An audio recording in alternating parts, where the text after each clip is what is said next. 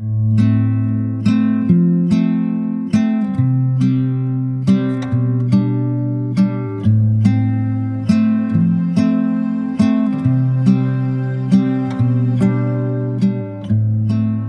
is the Sunday Messages podcast from Cedar Valley Unitarian Universalists in Cedar Falls, Iowa, and I'm your host, Kat Bean Hanson. Welcome, we're glad you're here.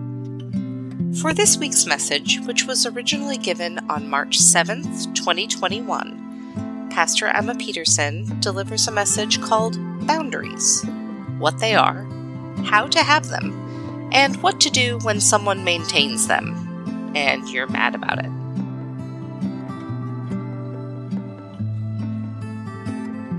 As you know, my sermon this morning is on boundaries. And before I begin, I want to let you know what my primary texts were uh, when I was uh, researching and writing this. Uh, the first is this book called Boundaries uh, by Dr. Henry Cloud and Dr. John Townsend.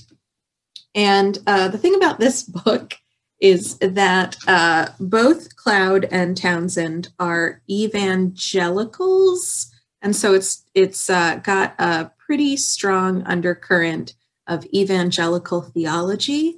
Uh, so while it does have a lot of good material about um, what boundaries are and how to create them in your life, I have a feeling uh, that the theological lens would make a lot of you really mad or uncomfortable. Um, so I wouldn't recommend that if you don't want to hear from a bunch of evangelicals about what boundaries are. And then the other text uh, is a book by Anne Linden, Boundaries in Human Relationships How to Be Separate and Connected. And her text does not have evangelical theology, but it is um, kind of just cheesy. It's got a lot of really funny, like narrative examples of people. Um, but uh, if you're looking for a text to dive into and you don't want to read something from an evangelical lens, uh, I would recommend that book, Boundaries in Human Relationships How to Be Separate and Connected. So, boundaries, in their simplest terms, are how we define who we are and who we aren't. The psychological concept of boundaries can seem nebulous, and the abstraction may explain some of the general unawareness many of us have in regard to what our boundaries are and how they function in our day to day life. In fact, we often only consider our boundaries when they've been somehow violated. The emotional reaction to an unconsidered but violated boundary can be incredibly intense, and that's part of the reason it's so vital to actively consider and define our boundaries throughout our lives. Let's consider at first the natural boundaries that exist in our world. Skin is a physical boundary it's both a barrier and a porous filter. Consider, as Anne Linden does in her book, the difference between a sponge and a brick. If your skin were not a porous surface, it couldn't soak in the things it needed to keep it healthy. From oxygen to sunshine, to the lotion we put on our hands, to our very sense of touch. Borders between countries are geographical boundaries. Some borders are uncrossable, dangerous boundaries set up between hostile countries. Some geographical boundaries are more fluidly crossed, like the open borders between states in, the, in our own country. Minutes and hours and days are boundaries of time. Marking time allows us to create boundaries around our sleeping and our waking, and our working and our resting. Skin, geography, and time are just three concrete examples of boundaries that already exist in the world around us. Boundaries are both how we distinguish our own personhood from others and the borders and permeations that allow us to form connection, attachment, and relationship. We begin to develop our boundaries in our childhood after the infancy stage. When we are infants, we are unable to distinguish the difference between our tiny, brand new body and the body of our mother. We believe we are one and the same as we once were, and anything outside of the flesh and heartbeat and smell of our nurturing parent is an unfamiliar and foreign void of unknowing. As we grow, we begin to discover the autonomy of our own selves. We become more conscious of our needs and how to make sure those needs are met. This is the very beginning of the natural development of boundaries. The strength and the health of our boundaries in adulthood what is mine, what is yours, what is ours, what is okay, what is not okay, what is safe, what is unsafe, what is good, what is healthy, and what is unhealthy or harmful depends largely on our earliest experiences of attachment and nurturing and the development of our autonomy. Identifying challenges to our boundaries as adults may require us to examine our family of origin and how boundaries functioned historically and function presently within our family systems.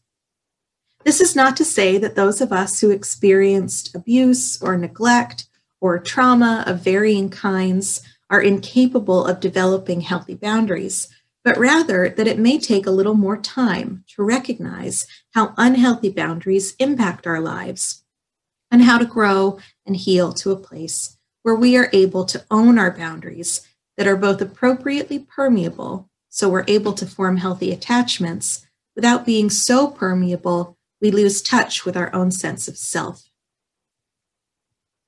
We gauge and determine our boundaries by paying attention to our feelings, which are the indicators that signal to us when our boundaries are being crossed or respected or are beginning to shift. Our values and beliefs also inform our boundaries because they help us to draw distinctions between what we believe and what others believe. Our values deeply inform our sense of self. And while we may seek out people to form people that are like minded to form our attachments to, a strong sense of self can help protect us from forming unhealthy or codependent attachments. In fact, I can look back at my own life and identify periods when a lack of self esteem or a low sense of self worth caused me to have weak boundaries and to form unhealthy, even toxic or dangerous attachments. Often, developing our boundaries requires us to take an honest look at our own behavior, the behaviors of others, and the consequences of both. Protecting others from the consequences of their own behaviors may be a sign of a boundary issue. Likewise, you may yourself struggle to put boundaries around your own behavior if your loved ones are consistently protecting you from the consequences. The codependent relationships around the families and loved ones of those struggling with addiction are often casebook examples of this. As long as someone experiencing addiction is protected from the consequences of their behavior, they will likely be unable to find successful, long term, sustainable recovery.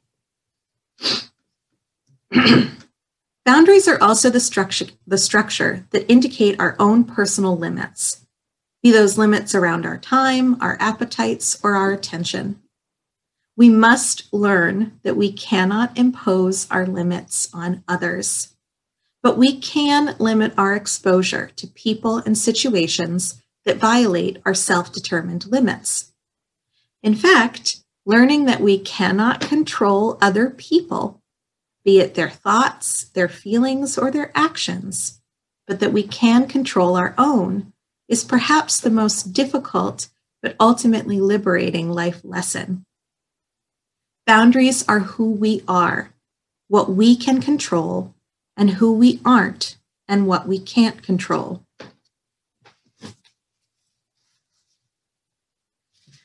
Before moving to Iowa, I completed a clinical pastoral education chaplain residency at Hartford Hospital in Hartford, Connecticut.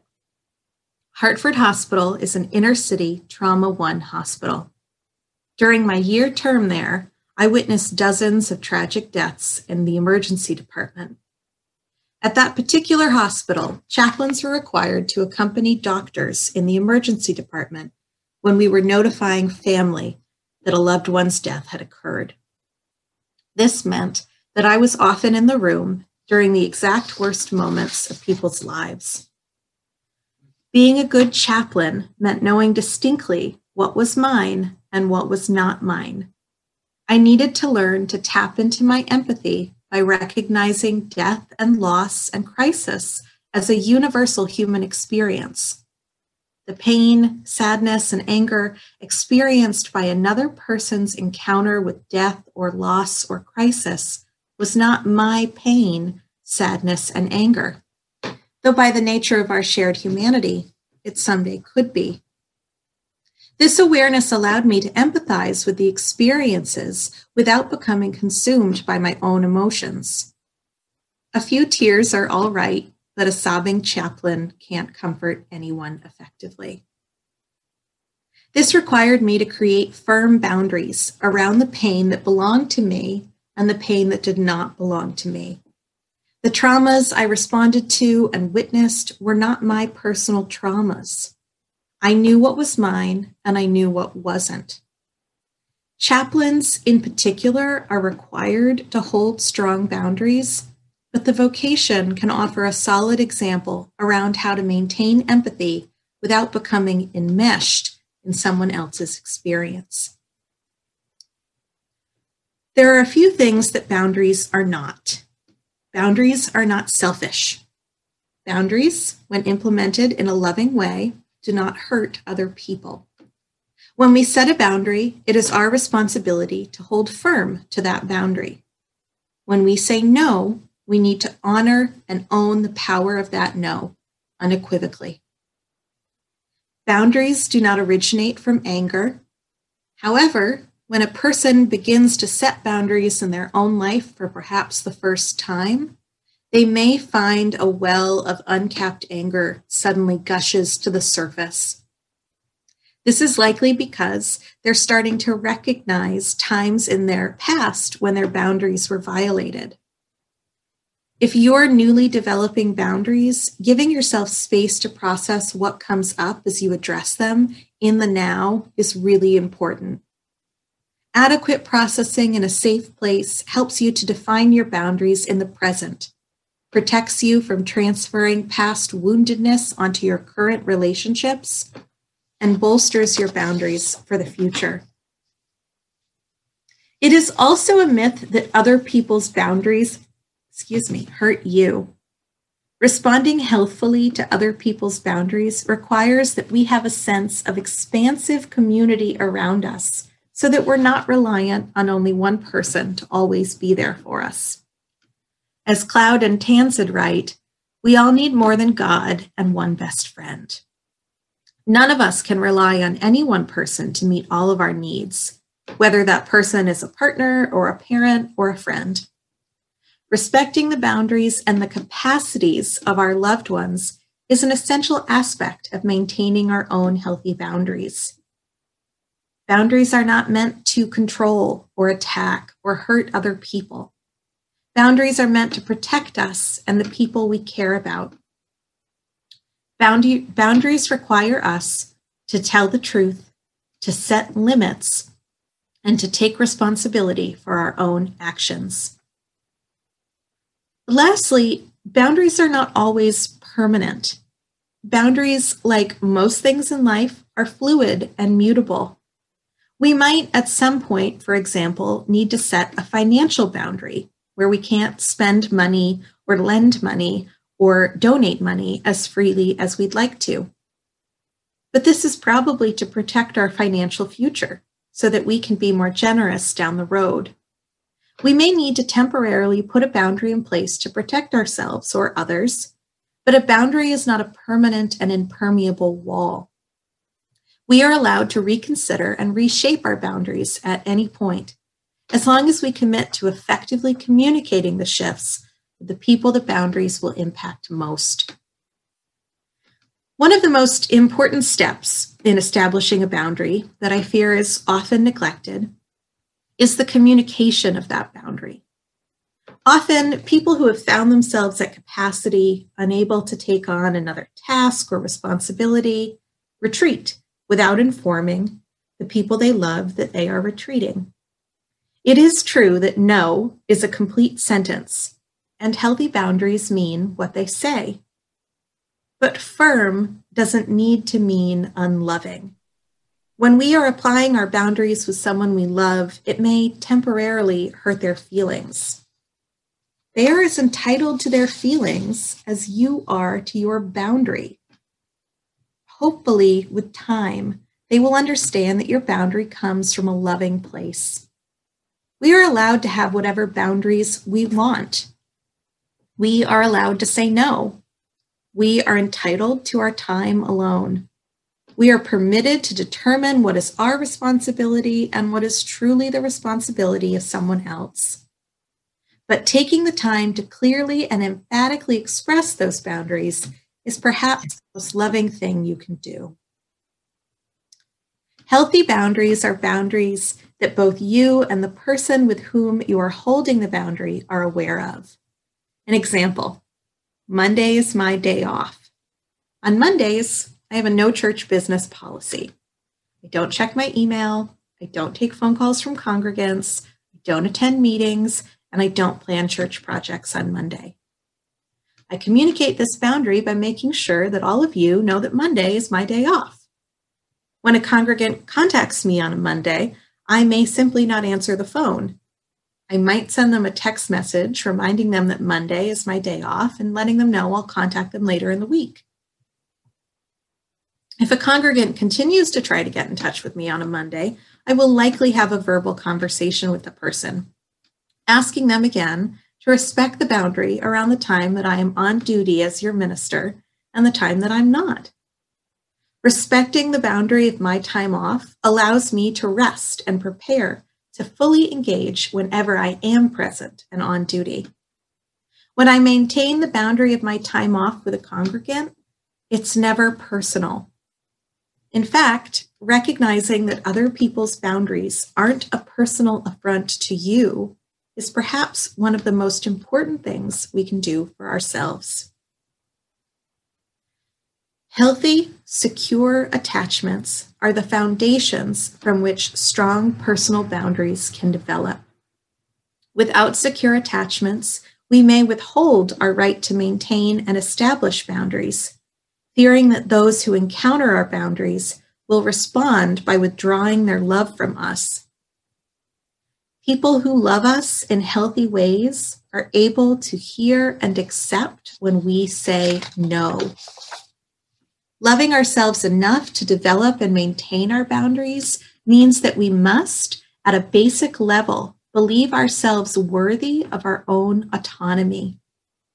Boundary setting is a risk taking endeavor because it does mean that we risk sacrificing attachments with people who are unwilling or unable to respect the limits that we set in place. We may find that we need to release our attachments to people who consistently violate the boundaries that we try to establish. A willingness to release unhealthy attachments is sometimes one of the most painful but most necessary steps in developing lifelong healthy boundaries. Sometimes firm boundary setting means facing the world alone, at least temporarily, until we find the people who welcome us into their lives as autonomous, though connected individuals. As Renee so eloquently said this morning, Boundary setting takes a lot of courage and strength.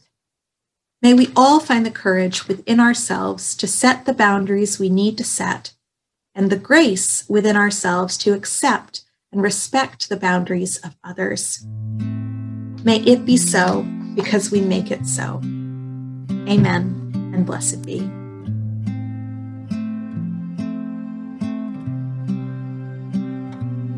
This has been the Sunday Messages podcast from Cedar Valley Unitarian Universalists. The music is by Nathan Moore. If you want to learn more about the CVUU, visit our website at www.cedarvalleyu.org, and you can also find us on Facebook or Instagram at Cedar Valley UU. We welcome visitors to attend our online services on Sunday mornings at 10 a.m. Central Time. If you'd like to learn more about joining us for a service, send us an email at cvuupodcast at gmail.com. Thanks for listening.